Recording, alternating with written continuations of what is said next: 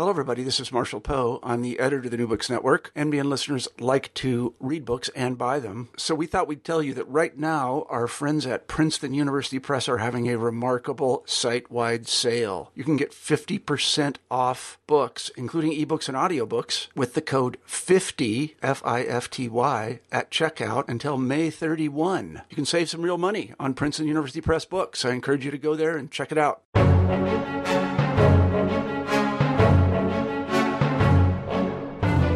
Welcome to New Books in Law. I'm Jim Von der Heydt. This show has two premises. First, that the best way to respond to a book is with conversation. And second, that there's no one better to talk to about a book than its author. Joining us today is Noah Feldman, who vindicates that second premise easily. He might, in fact, be one of the best people to talk to about any book. Noah is the author of Scorpions, a terrific study of FDR's four champions on the Supreme Court New Dealers who became constitutional hermeneutes and invigorated jurisprudence intellectually for their era and ours. Noah says on his first page that each of these justices was, in his own way, a genius. His book shows how such powerful and solitary minds engaged with the structure of the law, with politics, and with each other. The results aren't always pretty but they're often admirable. At the same time, Noah's book brings forward crucial questions about the law in our own moment, and we'll be sure to get to those as well, because the last premise of this show is that studying the law makes us better citizens. Noah and I are speaking on March 1st, 2011, just a week after the ouster of Hosni Mubarak in Egypt, and a few days after the Obama administration's announcement of its view that laws about homosexuality in the U.S should be subject to strict scrutiny. Our conversation about the 1930s and 40s is also a conversation about the history we're living in. Well, welcome, Noah, to the podcast, New Books in Law. You have written such a one, and we're excited to have you with us. Thanks very much for joining me today. I'm thrilled to be with you, Joe. Great. Well, the uh, the book is called Scorpions, and there's much to say about it. But I we have the benefit of time, and I want to invite you to just talk about yourself and what you've done and been so far, and uh, then we'll get to thinking about these justices and uh, the book itself. Sure. My day job is that I teach constitutional law, and almost all of the projects that I've taken up have had something to do with the way that governments structure and legitimate their power. And I've been interested in how different kinds of governments or would-be governments do that in different places in the world. And I've been especially interested in how religion plays into the balance of structuring power and making it legitimate from the standpoint of the citizens. So several of the books that I've written have been about the Muslim world and how constitutions emerging in the Muslim world today try to reconcile democratic structures of government with their relatively Western origins, with religious tradition, with Islamic religious tradition, and with Islamic law. And I've been interested in how the people who have the job of both imagining and making governments in the Muslim world try to reconcile these different sorts of sorts of things. And in the most recent of the books that I wrote on that topic, which was called the, the Fall and Rise of the Islamic State, I talked especially about the class of legal scholars who in the Muslim world historically played a very important role in balancing the relationship between the executive, who could be a monarch, usually was a monarch, and the public. And that got me thinking about the role of judges as not simply people who decide individual cases, but who play a major social role in the structure of government in the broadest sense as people who keep the executive honest, but also who try to bring a certain form of legitimacy to the way the government as a whole operates so that ordinary people feel that their government is not just the government in power, but is a government that's rightfully in power and that acts justly towards them. And that caused me to tack back towards the U.S. side, towards the domestic side, mm-hmm. which I'd written about a little bit in the past in the context of church and state. And it got me interested in a very significant, in my view, formative period in American constitutional thought in which judges played a huge role. And that was the period uh, that stretched roughly from the New Deal until 1954 and the famous decision of Brown against the Board of Education, the desegregation case, which essentially heralded the contemporary era that we're still in in constitutional thought. And I thought it would be interesting to try to do a case study of some actual judges coming up with their own theories of what made government just and legitimate and then doing it. And I thought it would be even more interesting to do it through the actual stories of real human beings because judges are human beings, uh, though we tend to forget that. They wear robes and act as though they're priests sometimes, although these justices that I'm writing about really didn't. But I thought that would be a nice sort of way of continuing the kinds of interest that I, I've had, and that's why I ended up writing this book called Scorpions, which is about four justices appointed by Franklin Roosevelt who did play a central role in the shaping of American constitutional thought.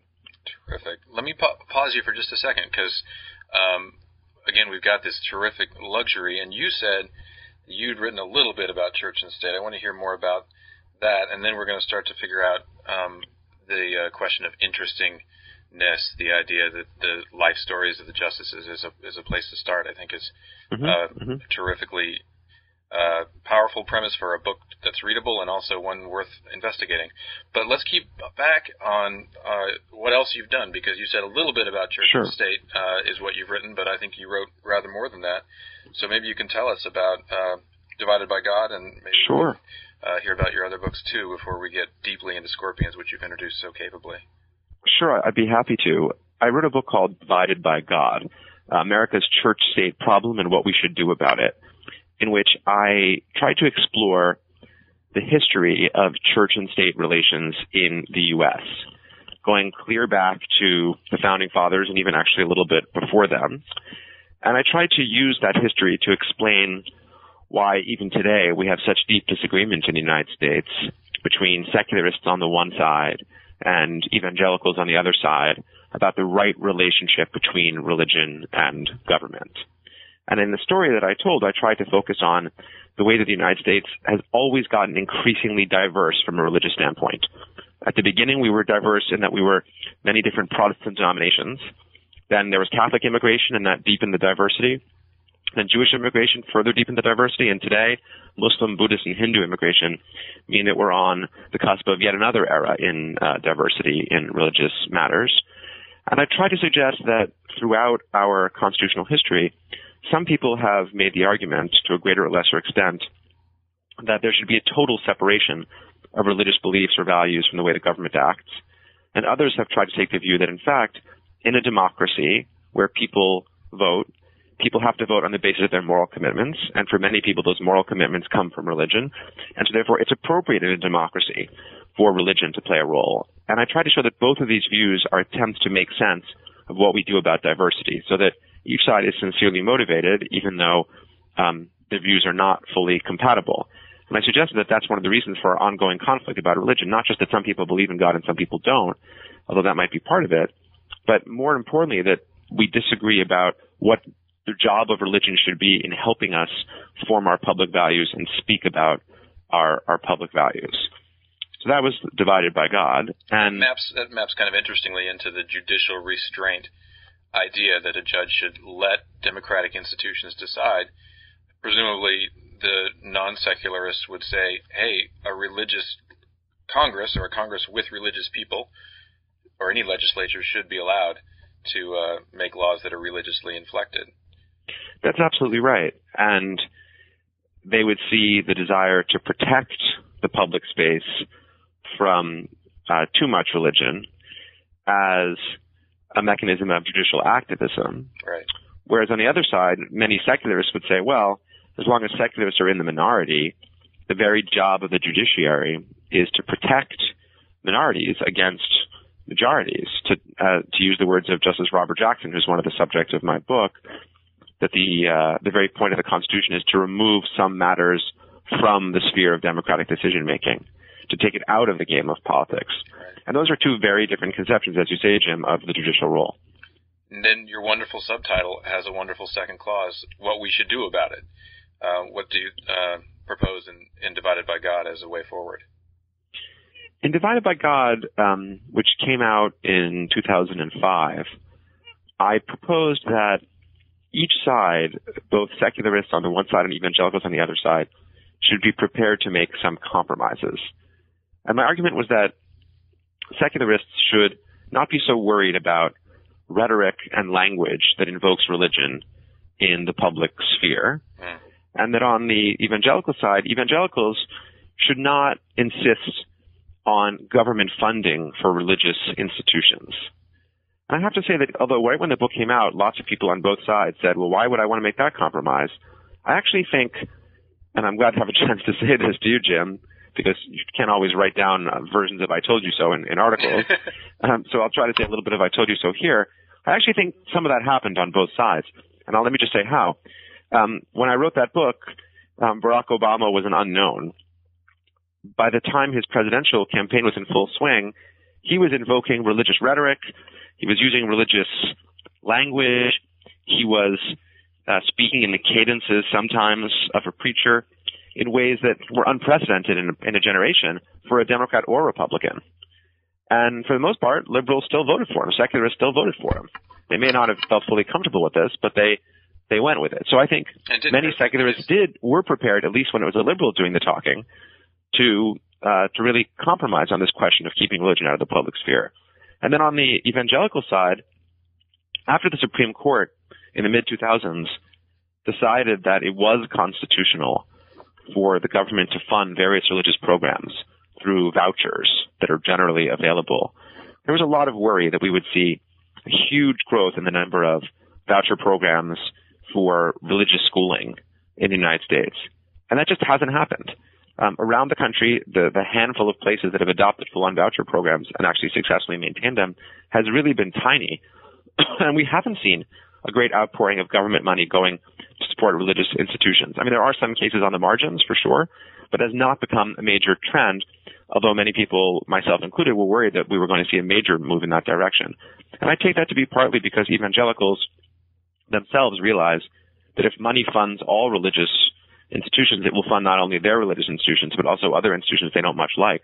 They realize that they're going to have a Christian academy, they're likely to have a Muslim school as well. And sometimes that's a compromise they're just not prepared to reach. So I think de facto, we've actually seen some of the compromise that I, I hoped for. And I think the general tone in our country of tension around religion is less than it was five or six years ago. We still have partisan divides, but I would rather see us in a partisan divide than in a divide that turns on questions of religion. Terrific. It's a wonderful image of you uh, that I've got in my head of you standing on a slope and saying, "Look, fellas, this slope isn't slippery. these aren't slippery slopes that are going to lead us into these huge problems one way or the other, and uh, these things are manageable uh, by giving a bit." So yeah, and what, I found that yeah, I think that's right. At the time. And what you do when you write a book like this is you don't. I mean, you can't tell yourself, "Well, I'm going to change the whole debate," but you try. In other words, you say, "Well."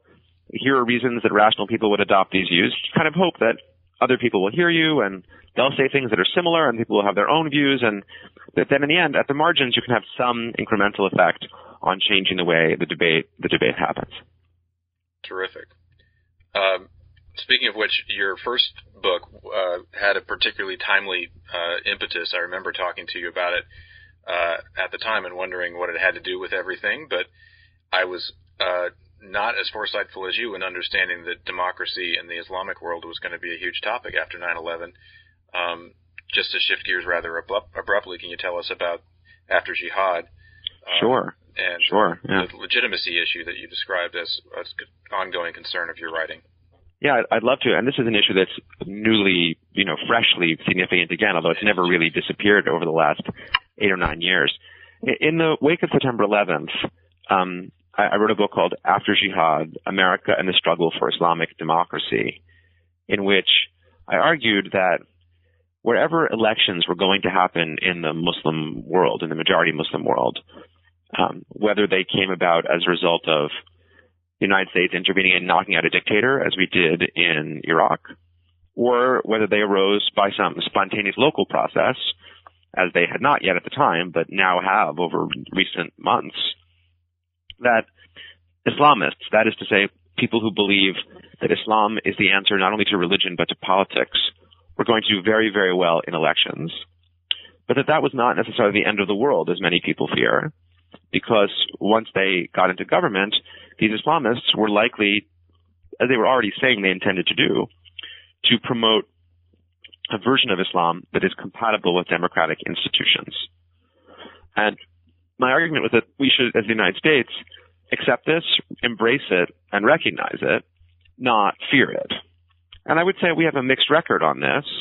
But the first thing I would say is that has in fact happened. So in Iraq, um, despite the best efforts of the Bush administration hoping for a secular democracy, what we've had from the very first is an Islamic democracy with a constitution that enshrines Islam as the source of law and that says that no law can violate the principles of Islam, but that also simultaneously enshrines the principles of democracy and says the law can violate the principles of democracy, and therefore implicitly uh, guarantees the compatibility of Islam and democracy.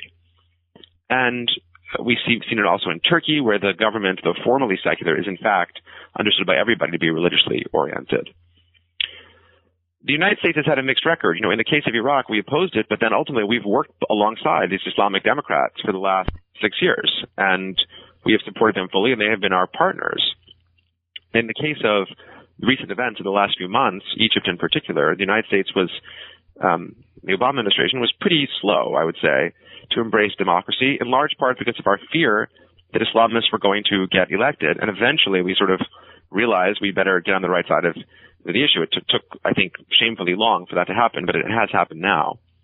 And I expect that in a place like Egypt, when there are elections, although the Muslim Brotherhood is being very sophisticated and saying that they don't want to have a majority, they'd rather have only a plurality and be participants in a coalition government for complex and interesting political reasons they nevertheless will want their distinctive vision of Islamic democracy to be closer to the dominant view. And I think that's what's going to happen in Egypt. I think that's where we're headed, and I suspect it's going to happen, frankly, in one way or another as well in Tunisia, and it could happen in Libya too if Gaddafi falls. Even though these are um, democratic uh, revolutions that we're seeing, that doesn't mean that they're secular revolutions, because in the Muslim world, democracy and secularism are not one and the same.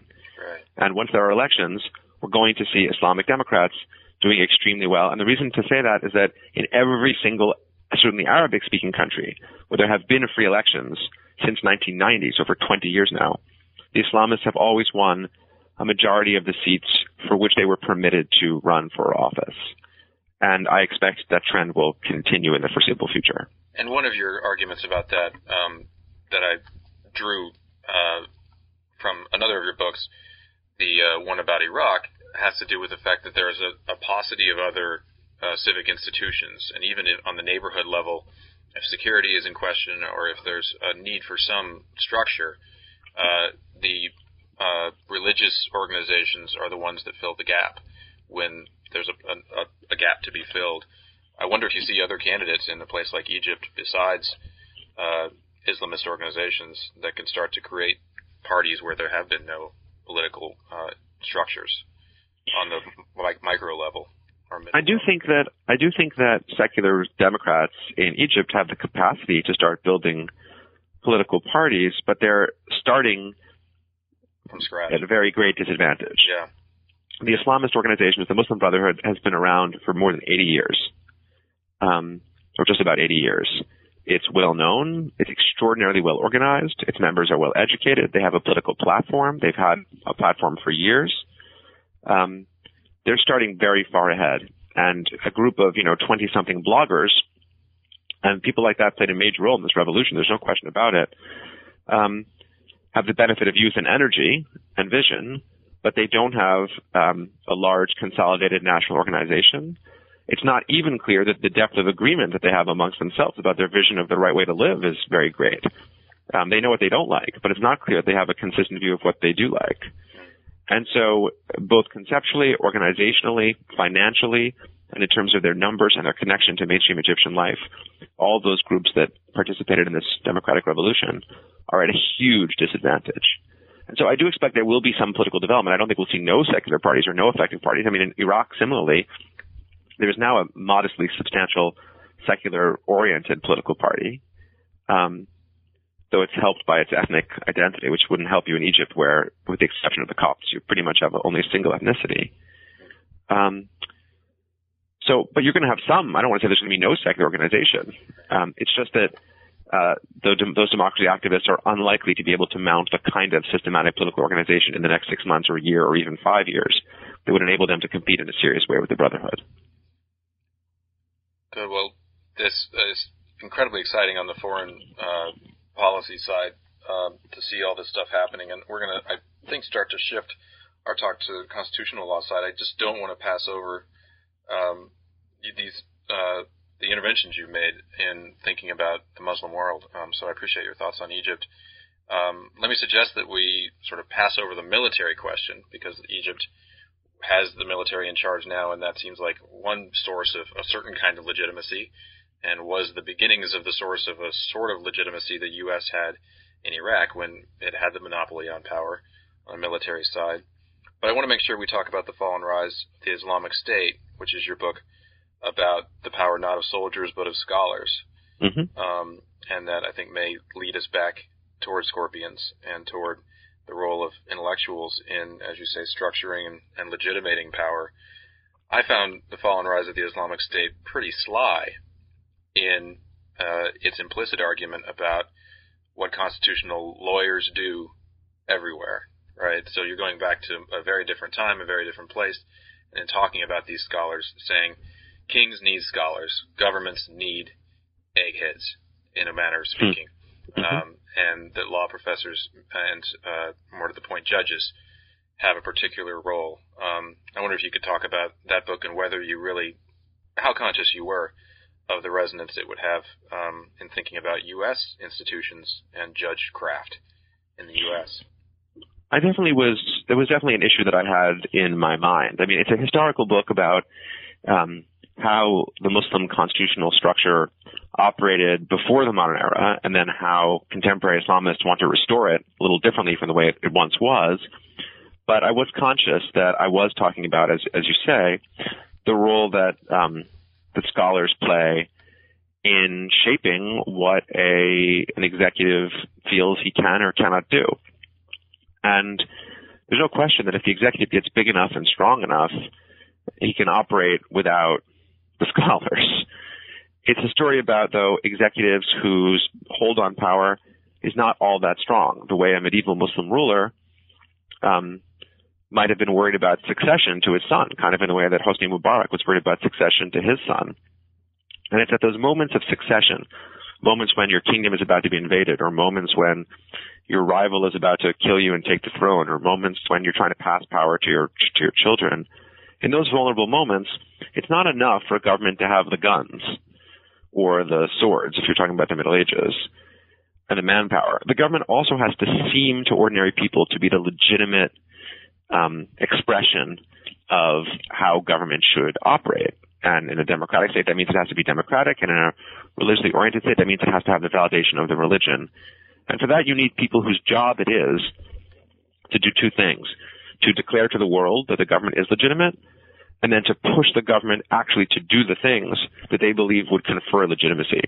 So it's not, the scholars aren't just cynics who are um, singing the praises of the government. My, my whole argument is that scholars have interests of their own. They have interests as a class of scholars, and generally scholars have commitment to some set of ideals and values. In the Islamic tradition, those are the ideals and values of the Sharia.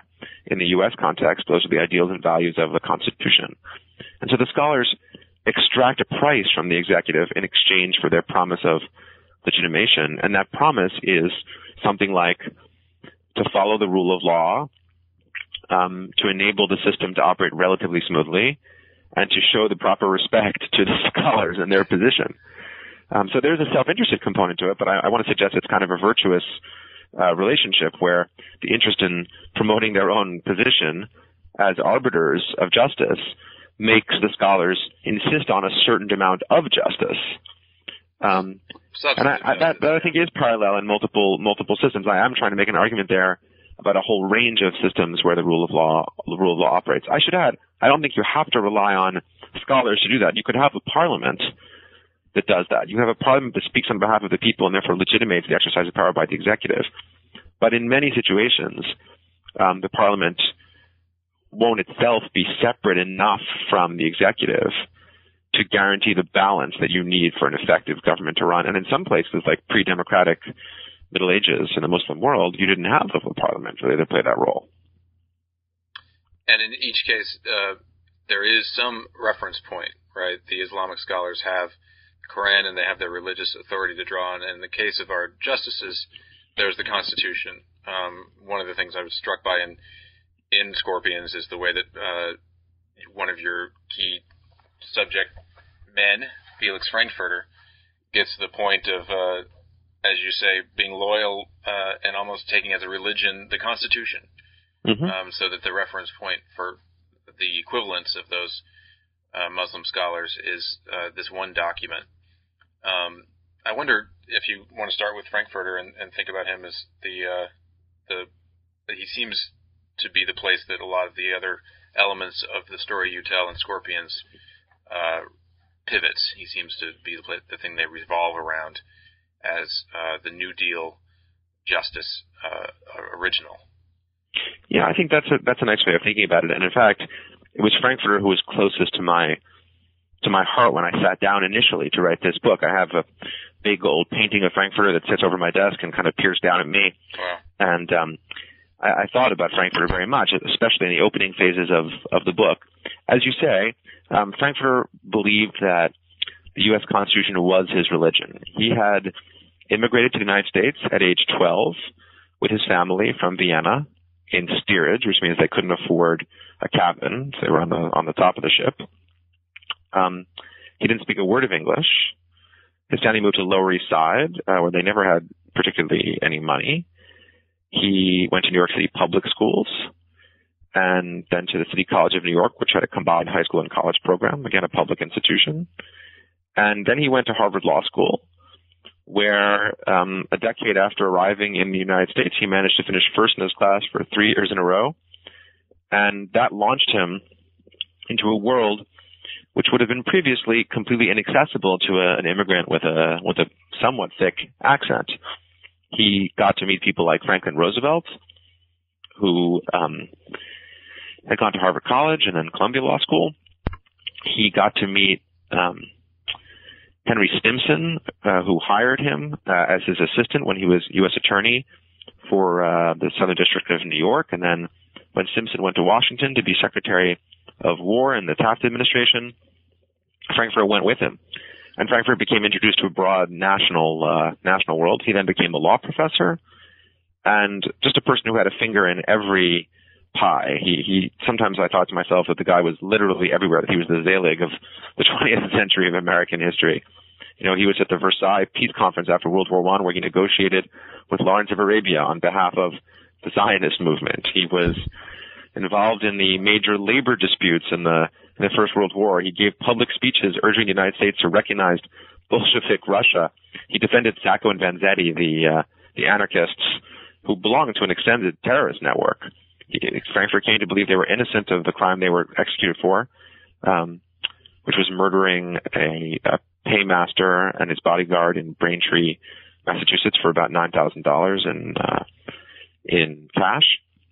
And Frankfurter defended them in, intensively. And through his relationship with Roosevelt, he also became one of the leading theorists of why the New Deal was constitutional, despite the fact that the courts kept striking it down. It's wonderful the way you, you kick off uh, with Frankfurter as with a chapter called "In the Club." I mean, that sort of says it all. Uh, that's describing the scene where he met FDR, but Frankfurter is very much in the club, and yet very much a liberal. Uh, mm-hmm. And I think the Sacco Vanzetti uh, episode, which you spent terrific time on, I knew almost nothing about the case. Um, was, was extremely helpful uh, in giving a sense of how you can be within the institution, and then also say something's very wrong here. Uh, this uh, structure of law should be standing more strongly against mob mentality that would convict Sacco and Vanzetti.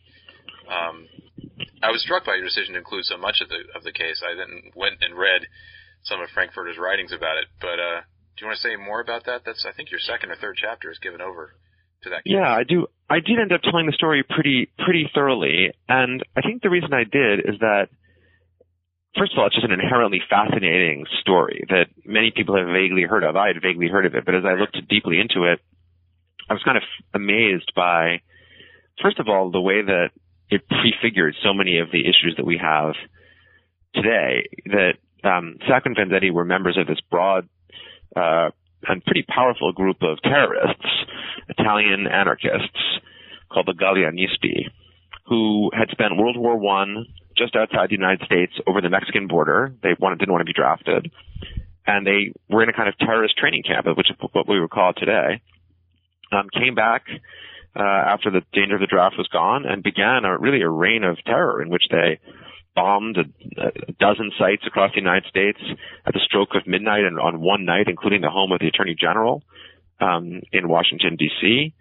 Um, remarkably enough, blowing out the windows of young Franklin Roosevelt's home, where he and Eleanor and their two small children, three small children, were living at the time, which happened to be across the street from the home of the Attorney General. Um, uh, they also subsequently, a month or two later, bombed Wall Street, very significant bomb that killed more than 30 people and um, was just right in front of the sub treasury department building right on right on Wall Street.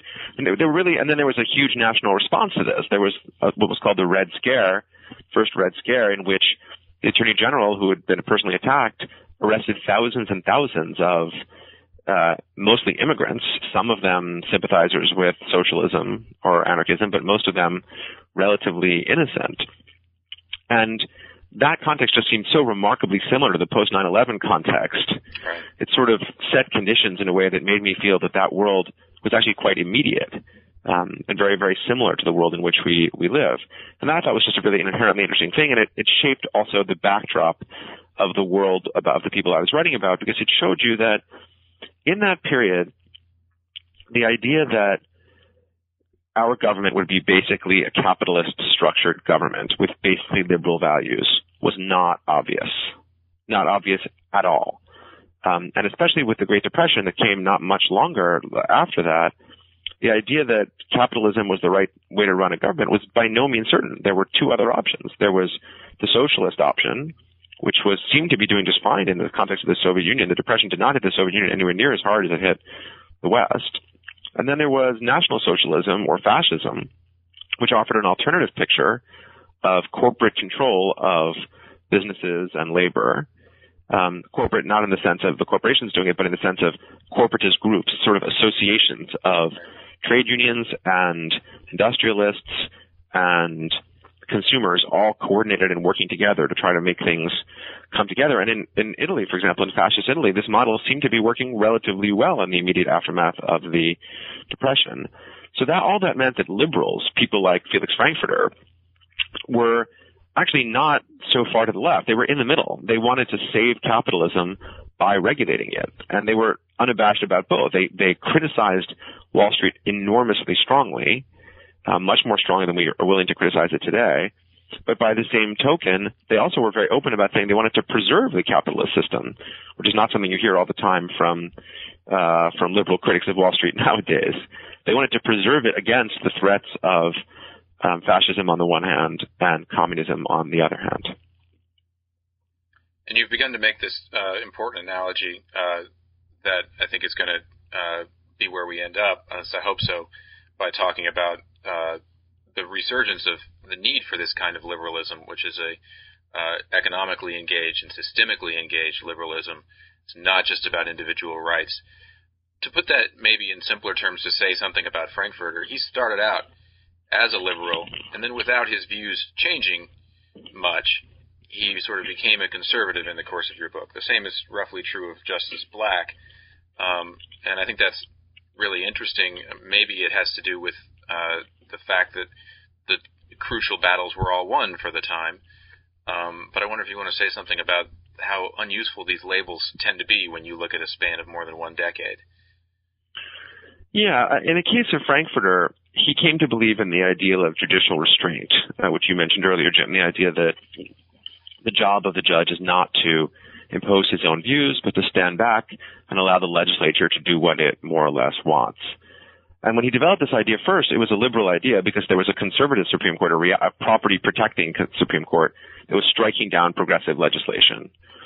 Then he went on the Supreme Court and suddenly um, the legislatures continued to be relatively liberal on the whole, but suddenly you had a liberal Supreme Court that could intervene to strike down legislation.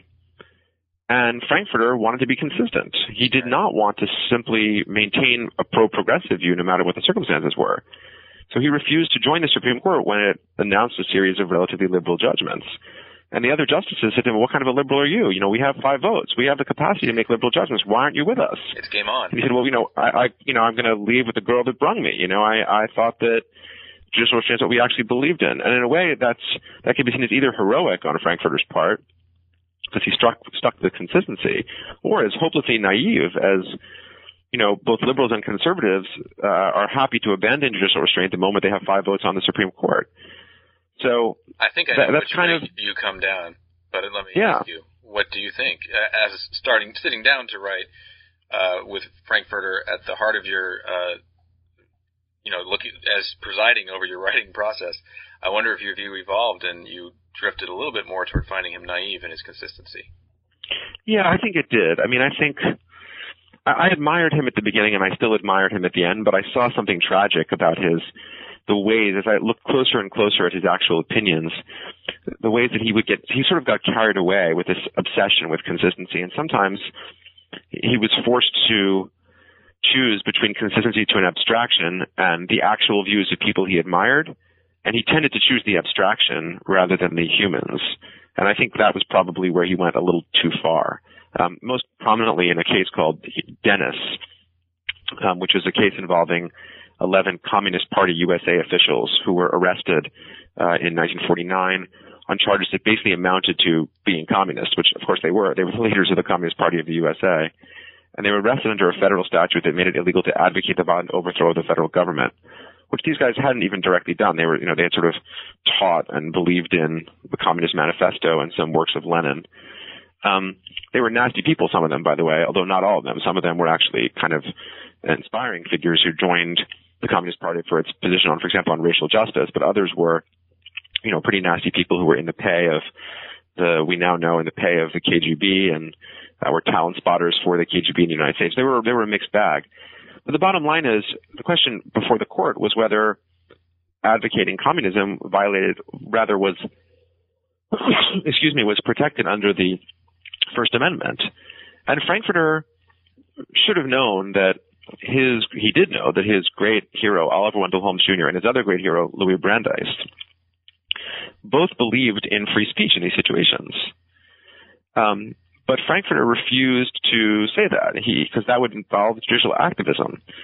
So instead, he claimed that Holmes's famous clear and present danger test, where Holmes said that the government can only prohibit speech if there's a if it, there's a clear and present danger that it poses to public safety, should not be read as a rule, but just as a sort of loose standard, and therefore that there was a danger, a sufficient danger of communism that it, the, the test shouldn't be applied to allow free speech in this case. And that was just crazy. I mean, that was just a terrible interpretation of what Holmes and Brandeis would have said or, or had done. And at that moment, I, I began to think that Frankfurt had maybe taken it too far. And there were others uh, who saw it that way also uh, because of the politics. Uh, you can look at the uh, look backwards and say, well, he went away from his great mentors. But then there was also the Gobitis case in which the justices who followed him looked around and said, wow, the people really hate this decision. Politically, this decision is not going over well. Uh, we've said that uh, people can be required to salute the flag following Frankfurter and uh, now we wish we hadn't. Uh, those that seemed to be a pragmatic view where they just said this is really not seeming like a legitimate decision. Uh, did that connect for you with the Frankfurter tragedy, the Gobitis decision? Yes, I, I think it definitely does. In this um, decision, the Gobitis case you're talking about, it was a case involving Jehovah's Witnesses, children who wouldn't salute the flag and believe that their right to freedom of religion or freedom of speech, one of the two, ought to allow them not to salute the flag and recite the Pledge of Allegiance. And Frankfurter did not sympathize with them. I mean, he personally sympathized with them, but he didn't think they should win constitutionally because he said that this would be judicial activism. Um, the local city council had decided that the rule was you had to salute the flag and that should be respected. And after the case was decided, eight to one on against the witnesses, there was um, really an outpouring of violence in the United States across the country against Jehovah's Witnesses. The war was uh, in the offing. France had just fallen. The witnesses were pacifists. They were disliked in a lot of places, and there was something really approaching pogroms against witnesses in a number of different places. And the kingdom halls where they worshipped were burned. Some people were physically attacked. And so it's not that the Supreme Court's decision, by the way, was unpopular nationally. I mean, there were people who liked it. They viewed it as open season on the witnesses. It was that liberals took a look at this and said, something's terribly wrong here. The Supreme Court should not be the engine of encouraging people in this kind of two minutes hate. Um, and so the liberals really backed away from Frankfurter, and then they decided a case just a couple of years later, the Barnette case, in which they reversed their position. Um, and Frankfurter was devastated by this. Um, the opinion which reversed the decision, which is by Robert Jackson, um, who had just come on the Supreme Court at the time, was a very important and moving opinion saying if there's any fixed star in our constitutional firmament, it is that nothing shall be orthodox in matters of religion or politics or um, or speech. And according to Jackson, the government was forcing these witnesses to adopt an orthodoxy, and that was a violation of the Constitution.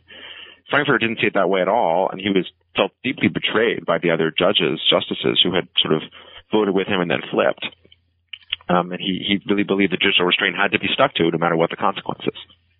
And your book casts this kind of uh, drama on the court as a real intellectual rivalry, that it really is ideas doing battle um, in conferences and, and in opinions. Um, and that's the moment where you suggest that Frankfurter really slips in his leadership stature. And the court is in the process, you say, of fragmenting, uh, which is what leads to the description for your title um, that I want to talk about in a minute. But I wonder, in general, whether you think that fragmentation was a good thing or a bad thing. I think in the end it was a good thing. I think that um, it all, you know, things really to a very great extent um, turn on their results. And if you have a group of judges who reach good decisions collectively and all agree, there's, there's nothing wrong with that. That's perfectly nice. But a certain kind of constitutional greatness comes from trying to come up with the best possible interpretations of the Constitution. And here, disagreement and controversy between judges could actually be a good thing. And I think that's what happened here. I think Frankfurter, on the one hand, Robert Jackson, who had been Attorney General of the United States and Solicitor General, desperately ambitious man who wanted to be Chief Justice of the United States. Um, William O. Douglas, who had been head of the SEC and potential candidate for the presidency of the United States in 1940 to be vice president. In 44, he was very close to being vice president. In 48, he was discussed as a possible presidential candidate and was offered the vice presidency by Truman. So deeply political, deeply ambitious person. And then Hugo Black, who had been a senator from Alabama, um, harbored some presidential aspirations of his own, very worldly, very political. The, these men were so ambitious, their worldviews were so broad, and their desire to win was so great that they pushed each other to do better and better in expressing their theories of the Constitution. And they developed four distinctive theories. And if you put really smart people together, smart, ambitious people together in a room several times a week, every week, and make them defend their views, they make each other better.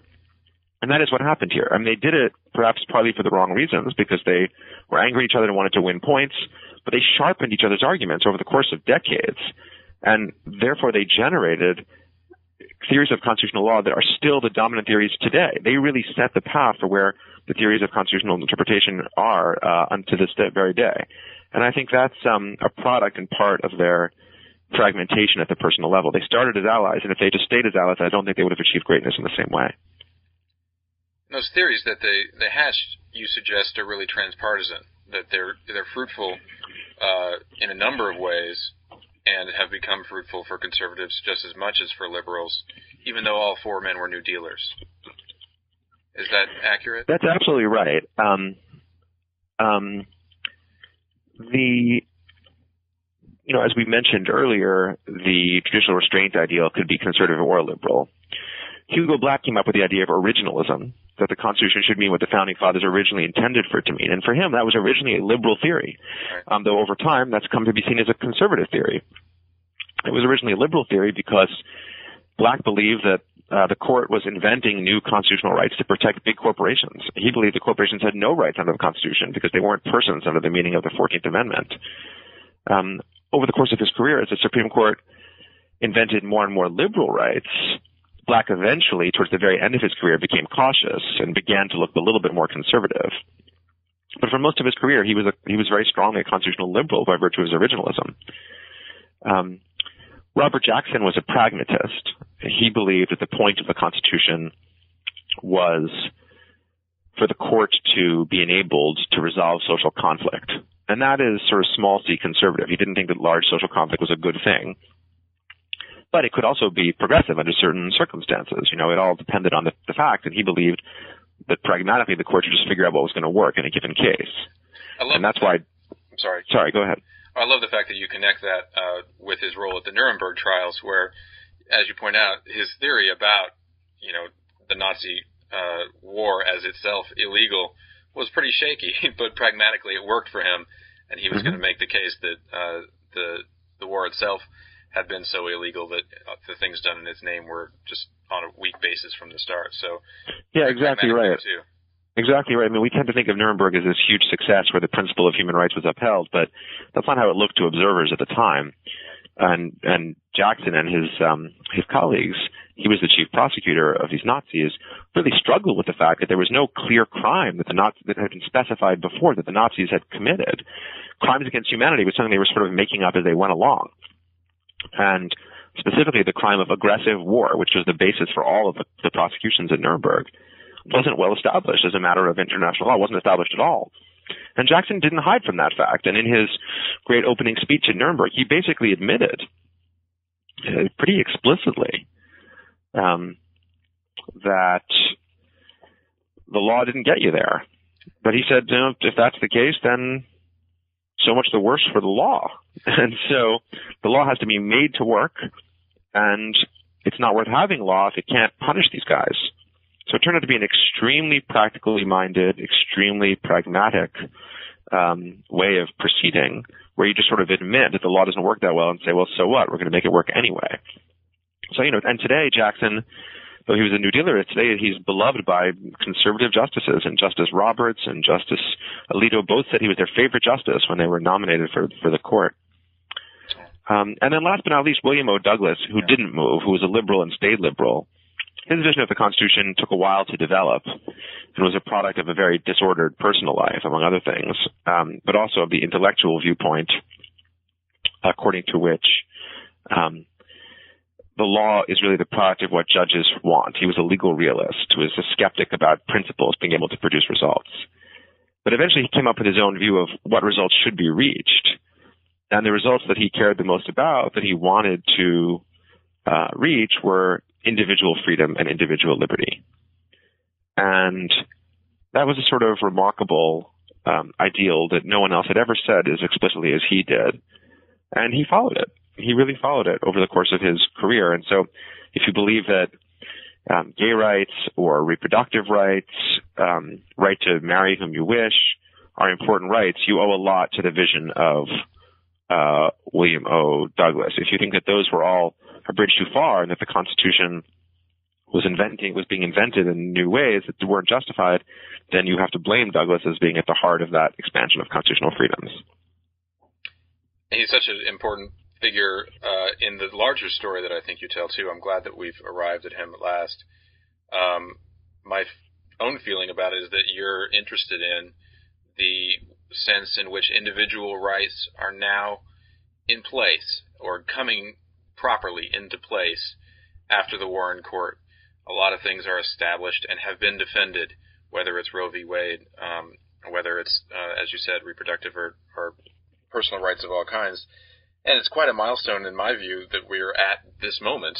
Uh, two weeks ago or last week, the Obama administration declining to defend the Defense of Marriage Act in the Second Circuit seems like it could be the beginning of the last act of those things that Douglas cared about uh, in terms of equality under law for individuals. Um, I think that's true. Yeah, I think that's true. I mean, I think you know we're, we haven't gone all the way to the libertarian view that he would probably have embraced, according to which the government can only prohibit something if it actively harms people. I mean, if, if that were, but we're getting close, we're getting closer to that view. We're, we're not there yet, but we're getting closer to that view. I think almost, almost every day, and that's very much owed, we owe that very much to Douglas. And yet, I'm not sure he's the, the hero of your book. And I, I wonder if you can. Uh, obviously, it's not a book with a single hero; it's a book about scorpions. But I, I'm interested in how we can be the the heroes of this book, how we can take its lesson on board, um, in the last few minutes that we have here. Uh, well, I would say that you know, present uh, as well as talking sure, about this, sure. this incredibly important era before the Warren Court and before Douglas's agenda, you know, really started to win out. Um, it seems like there are a lot of issues that you see coming back from that time. Yeah, I, I do think a lot of these issues are coming back, and they're coming back in a surprising way. Um, we have a progressive president, and for two years he had a Democratic Congress that he, with which he enacted a series of major legislative initiatives. You know, there were all those comparisons between Obama and FDR during his first two years in office. It sort of died down now, but you sort of couldn't open the newspaper without seeing a picture of Obama as FDR. Um, and they enacted financial regulation, financial regulatory reform, uh, very much parallel to the New Deal Congress. And then they enacted a major social policy piece of legislation, the health care plan. Um, we're unlikely to see any major, major piece of legislation of a comparable scale in the next couple of years, but they got those two major things through the legislature. And now they're being attacked in the courts, again, in parallel to the New Deal. And our Supreme Court has four conservative votes, four liberal votes, and one unpredictable vote in the middle. Justice Kennedy, who is quite conservative on some things, federal power sometimes uh, vis-a-vis the states, he's very conservative on, but quite liberal on other things. For example, uh, gay rights. You might say that Justice Kennedy just loves liberty. He's a he's almost a 19th century libertarian who thinks that liberty matters the most, and he doesn't care if the liberty is the liberty of the individual or the liberty of the corporation. It's about freedom. Um, I don't think Justice Kennedy would embrace that interpretation, but it does seem to match his, his voting record in certain respects. And so what we have now is attacks in the courts on the Financial Regulatory Reform Act, but also on the healthcare bill itself.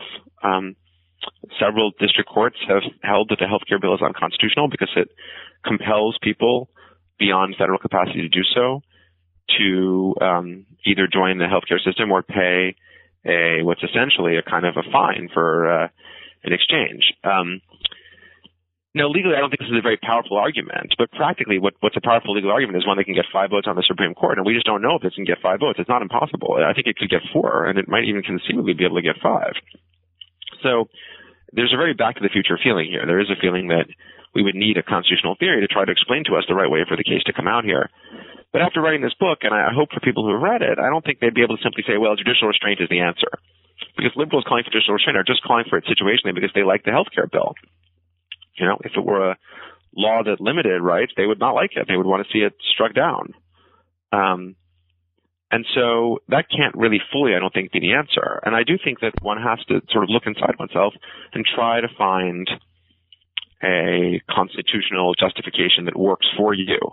And I think that's the way to be, if you will, a, a hero under the terms of this book. I think all of my characters are heroes insofar as they find a distinctive way of interpreting the Constitution and saying what it means for them and for our country. And Douglas comes out uh, to me much better than I thought he would in the book. He, he's a difficult person. By the end of his life, he was a nasty person. His personal life was all over the place. He was politically ambitious in ways that weren't always very impressive. And yet, and it's a big and yet, uh, you know, on a series of the most crucial constitutional issues of the age, he was right when the others were wrong. You know, he said that the Communist Party of the United States was no threat to the government of the United States, that worldwide communism was a threat, but the Communist Party of the United States wasn't a threat, and the communists should be given free speech. And he was clearly right about that. You know, he said that the Constitution should be expanded to protect individual liberties, and I think in many ways, in my view, he was right about that too. And so he's somebody who, you know, Frankfurt is somebody whom I started admiring a lot and ended up being a little skeptical about some of his decisions. And Douglas is someone whom I began not admiring very much. And by the end, I thought, you know, some of his decisions are extremely important and valuable. There's a kind of heroism that resides there too. Uh, last but not least, I think sincerity matters a lot. You know, Hugo Black is sort of the anti-hero of the book. He joined the Ku Klux Klan as a young man in order to get into the U.S. Senate. A completely cynical and I would say evil act. Um, and it worked. He got him into the Senate, and he managed to hide that fact until he was nominated to the Supreme Court, and he was quickly confirmed because he was a senator. And then word came out only later, and he couldn't really be easily removed from the court. And yet, uh, despite the public shame of the revelation of his Klan membership, when the Supreme Court came to decide Brown against Board of Education, the desegregation case, of the four justices who were from the segregated South, he was the only one, the only one who stood up in front of the other justices and said, we absolutely must strike down segregation because it violates the original meaning of the Constitution. Even though there will be massive resistance in the South and it will be disastrous and I will be personally hated and excoriated, which he was. And that to me is a moment of tremendous heroism, but it comes out of um, a moment of tremendous shame. And it's the same human being. It's the same guy who joined the Ku Klux Klan who 20 years later um, is the leading, or 25 years later, is the leading racial liberal on the Supreme Court. So that shows you that people change, that they have flaws, but they can overcome those flaws, and that we need to have patience in our own lives and wait for the moment that arises where we have a chance to redeem the errors that we've made in the past. That's very well put. The um, instinct I have is to ask you to uh, describe the opposite of that view. What is the view of the court that you're opposed to, or the view of judges that this book is opposing? Because it seems clear that there are other stories told about the way judges arrive at their ideas and the way that they arrive at their outcomes, um, and that your book takes a stand in focusing on their humanity, their careers, um, and their intellectual struggles as individuals. What's the opposite of that? And do you, uh, do you think it's generally wrong, or just for these group of scorpions?